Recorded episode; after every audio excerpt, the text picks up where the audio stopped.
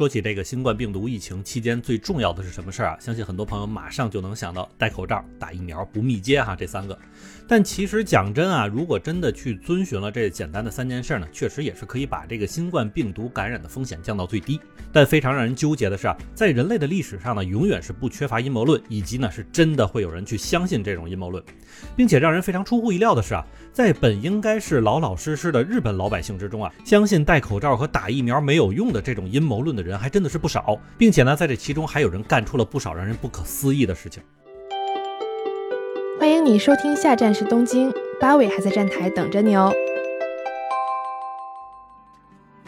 欢迎大家回来，我是在站台等你的八尾。就像咱们开头说的那样哈，在这个新冠病毒疫情期间啊，好好听话、打疫苗、戴口罩什么都是很容易理解，并且呢也是比较轻易可以实现的这种防疫行动啊。所以说有些人呢可能是因为担心这个疫苗的副作用啊，或者是害怕打完疫苗之后那个浑身不舒服的劲儿，所以干脆就不去打了。但先不说这已经是少数人啊，并且很多人就是在自己不打的情况下，也没有去阻止别人打疫苗。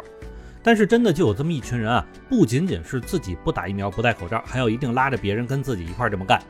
虽说这个事情听上去很不可思议啊，但是就从日本新型冠状病毒疫情开始的时候，持有这种观念的人呢就一直存在，并且是越折腾越大。而相比在刚开始的时候啊，在繁华地区去举牌子、游行、骂街的这些事儿，现在一些更极端的这个反疫苗和反口罩的日本人，已经开始在用实际行动去霍霍社会了。这就好像在之前啊，有一个日本男的专门是为了彰显自己不戴口罩是多么睿智的做法，甚至诚心去坐飞机，并且在机舱里不戴口罩，并且呢，当空姐要求这名男子戴上口罩的时候，他却说这个戴口罩防疫是不科学的哈，除非你拿出证据，否则我绝对不戴。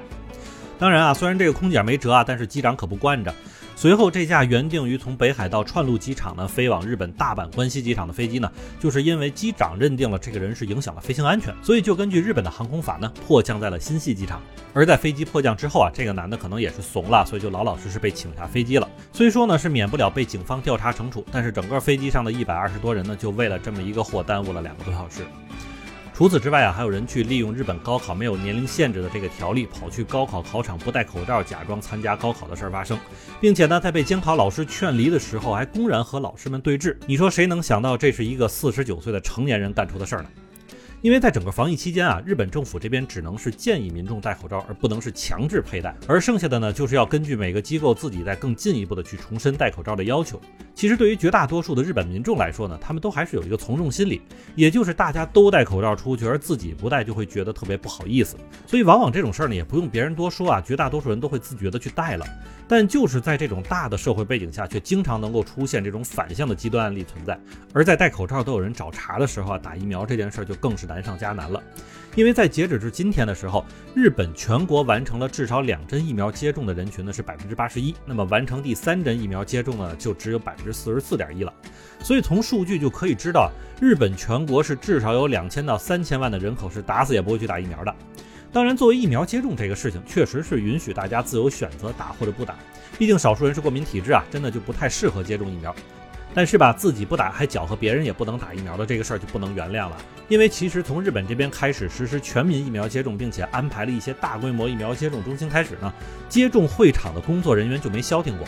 因为我曾经在去打疫苗的时候，还觉得啊，说这个现场安排这么多人是不是人力浪费了？但是从后边的一些新闻报道里得知啊，就算是安排了这么多工作人员看着，竟然还真的有些反疫苗的人去偷偷拔掉了存放疫苗的冰箱电源。并且这种事情还是接二连三的发生，所以一度让现场的工作人员在每隔十几分钟的时候就要检查一下冰箱电源。除此之外啊，我不打疫苗，你们也别想打疫苗的这个思想，在日本几乎是快成为一种邪教的存在了。因为确实有一些人真的就相信新冠根本不存在，戴口罩是多余的，打疫苗之后呢，人会马上死掉。那虽说在这其中啊，有些人是为了用这个事儿在网上蹭流量、蹭关注啊，但确实也是有很大一部分人是真的相信了这件事情。这就好像有个日本的男的去认为这个新冠就是政府的谎言啊，什么接种了疫苗之后肯定会死的这种事儿他也信，所以他在自己儿子外出戴口罩这件事情都要阻止，就更别说家人去打疫苗了。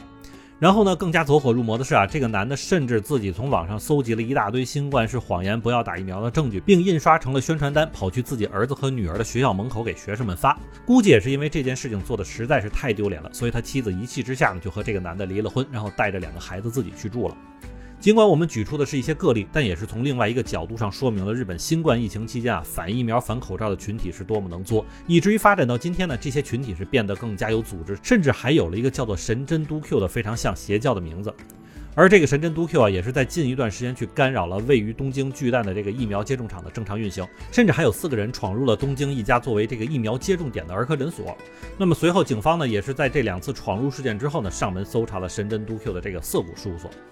不过啊，因为事儿闹得太大了，神针都 Q 里边也开始出现了分裂。那么有些意识到问题不对的人呢，确实在第一时间就选择了退出。但是也真的有些冥顽不灵的人呢，还在不断的折腾。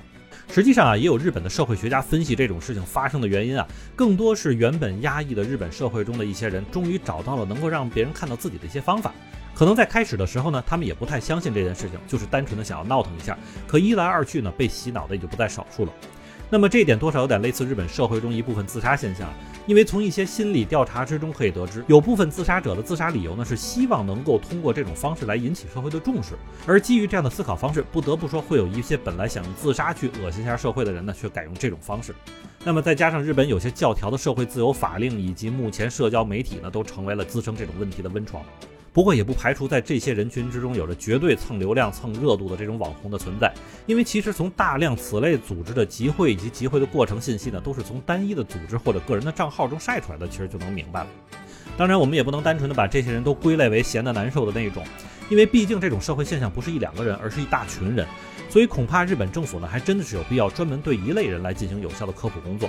但还有一点要说的是啊，假如这种看似反制的行为呢是日本社会压抑情感的发泄方式，那么恐怕在没有疫情的时候，这种情绪的宣泄也会选择一种别的方式表达出来吧。